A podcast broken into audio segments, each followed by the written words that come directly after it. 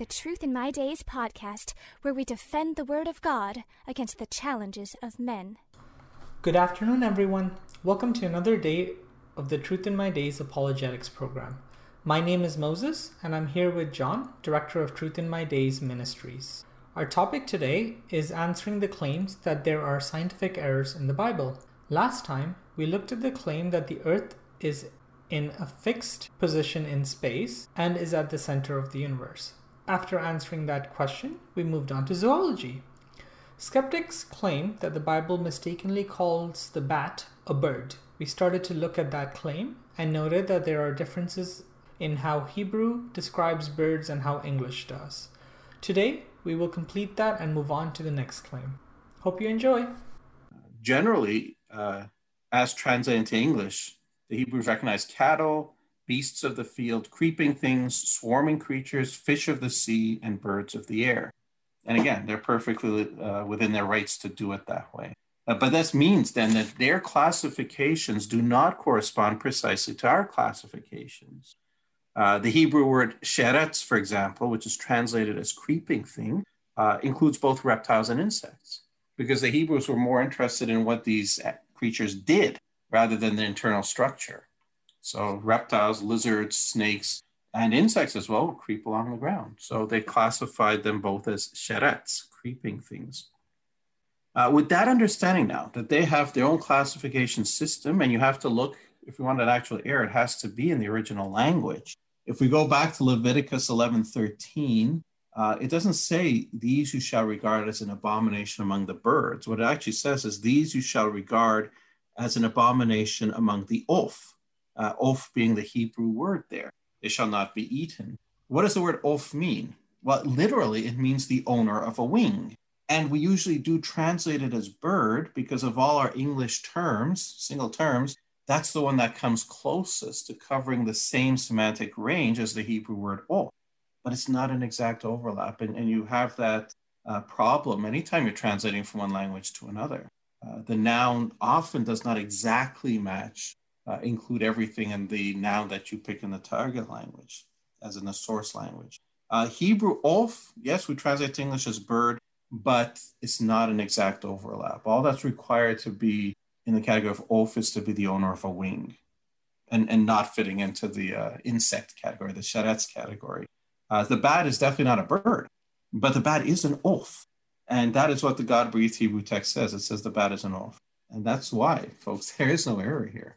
Here is the problem that we didn't translate it exactly.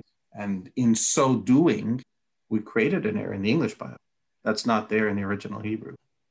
That is fascinating. I think if I recall correctly, you did bring this up in one of your debates with Tony Costa. Well, actually, the one debate. And it was a really good point that you made at that point of time. Thank you for reminding me. I'd love to have this in my arsenal of knowledge. Is it the same sort of thing regarding whales and fish? The skeptics say in the Old Testament, Jonah said to be swallowed by a great fish. But in the New Testament, he is swallowed by a whale.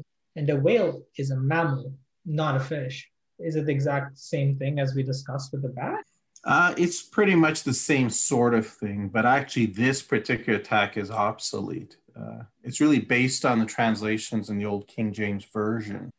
In Jonah 1 and 2, we read that Jonah was swallowed by a great fish, which in Hebrew is a dag gadol, whereas in Matthew 12:40, the King James Version reads, "For as Jonah was 3 days and 3 nights in the whale's belly, so shall the Son of Man be 3 days and 3 nights in the heart of the earth." But no modern translation actually has whale in Matthew 12:40. The Greek word here is ketos. And yes, we get the English cetology from that, cetology being the study of whales, dolphins, and porpoises. But ketos really means sea monster in the sense of any large and scary aquatic creature. So ketos would include great fish, such as the great white shark, or a mammal such as a killer whale, or an invertebrate such as a giant squid or an octopus. So the great fish that swallowed Jonah, and if I had to guess what it was, I'd go with a great white shark here. It certainly is within the meaning of ketos in Matthew 12:40, so there's no problem here at all. Wow, John, the more balls I throw at you, the more you hit them out of the park. So then let me throw another fastball at you. What about the insects walking on four legs? In the same chapter, Leviticus 11 goes on to give rules about which insects can be eaten. And it says, all flying insects that creep on all fours shall be an abomination to you. Yet these you may eat of every flying insect that creeps on all fours. Those which have joint legs above their feet, with which leap on the earth. These you may eat. The locust after its kind, the destroying locust after its kind, the cricket after its kind, the grasshopper after its kind. But all other flying insects which have 4 feet shall be an abomination to you. Now we know that the insects have 6 legs, not 4, and that they do not creep on all fours. Is this not an error? This surely must be it. Don't apologists have trouble with this one? Well, if you survey their answers, yes, it is hard to find a good answer from them. One writes this, for example, in his answer. It says, the Bible uses the casual, imprecise language of everyday life, not that of empirical science. The Bible is conveying broader moral and philosophical ideas rather than the minutiae of zoology. The phrase walk on all fours is just a colloquial expression, not a scientific one. But I don't actually like that answer at all, because the apologist here seems to just admit that the Bible is making an error, but don't worry about it. It's not a big deal, but it is an error, according to this approach. But in fact, it's not an error. That troubles me quite a bit, actually, that specific answer, because ultimately, if God is the author of the Bible and he's the one who God breathed the Bible, then I don't know, that answer doesn't fly with me, ironically, in this case. So how do we answer that question? Okay, remember in the case of the bat and the bird, I pointed out that the English is more precise here than the Hebrew is. Hebrew has a term that would encompass both what we call birds and bats. Mm-hmm. And the English is more precise. This one about the insects is actually one of those cases where the Hebrew is more precise than the English. How so? Could you tell me a little more about that? Okay, let me ask you a question. How many legs does an octopus have? Is that a curveball? 8, of course, isn't it? Well, that's the answer most everyone would give. Okay. 8. But technically, it's not correct.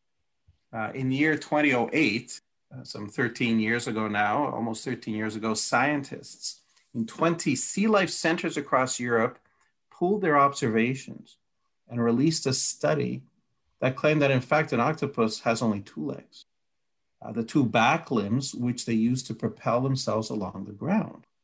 The other 6 limbs, they don't use for locomotion at all. They use them for eating. And the scientists say, therefore, they should be considered arms, not legs. Now, we noticed, finally, after all this time, a difference in functionality among the limbs of the octopus. So instead of having 8 legs or 8 arms, it actually has 2 legs and 6 arms, based on what they do, what they use the limbs for, although we still use the same term for all limbs. But in Hebrew, they didn't do that. They actually used different names for limbs based on their function. Hebrew distinguishes between the 2 large back legs on these insects. These 2 large back legs are used for leaping. They distinguish between those and the other 4, which the insect uses for walking, dragging itself along the ground when it's not jumping. And we know they're distinguishing between the 2 because they actually have different words for them. There's a case where they have more specificity in the words they use than we do. The legs above the feet, the ones that are used for leaping, they call kera. And the other 4, the ones that are used for walking or creeping, they call regel. So insects, in fact, have 4 regel for walking and 2 kera for leaping. 6 limbs in total, which we call 6 legs. But Leviticus describes insects that creep on 4 regel, speaking only of the 4 they use for moving along the ground, and that's exactly correct. Correct and more precise than our designation of insects having 6 legs. Wow. Well, wow, actually, because my biggest worry was if human observations could not be right by the Bible, then what else it could be wrong on, right? So I am glad you cleared that one up for me. So then I guess another question then, might as well, since we're going for all the answers here at this point. What about the rabbits showing the cud? They don't do that, do they? Once again, as we define chewing and cut, no, they don't. Okay, but once again, you have to look at what is the Hebrew actually saying. The Hebrew expression that we translate as chewing the cud simply refers to, quote, raising up what has been swallowed, unquote. And you know that cows and other ruminants do that. They have four stomachs. They chew the grass, they swallow it, it gets partly digested in the one stomach, and then it's regurgitated up into the mouth, and the cow chews it again and then swallows it again.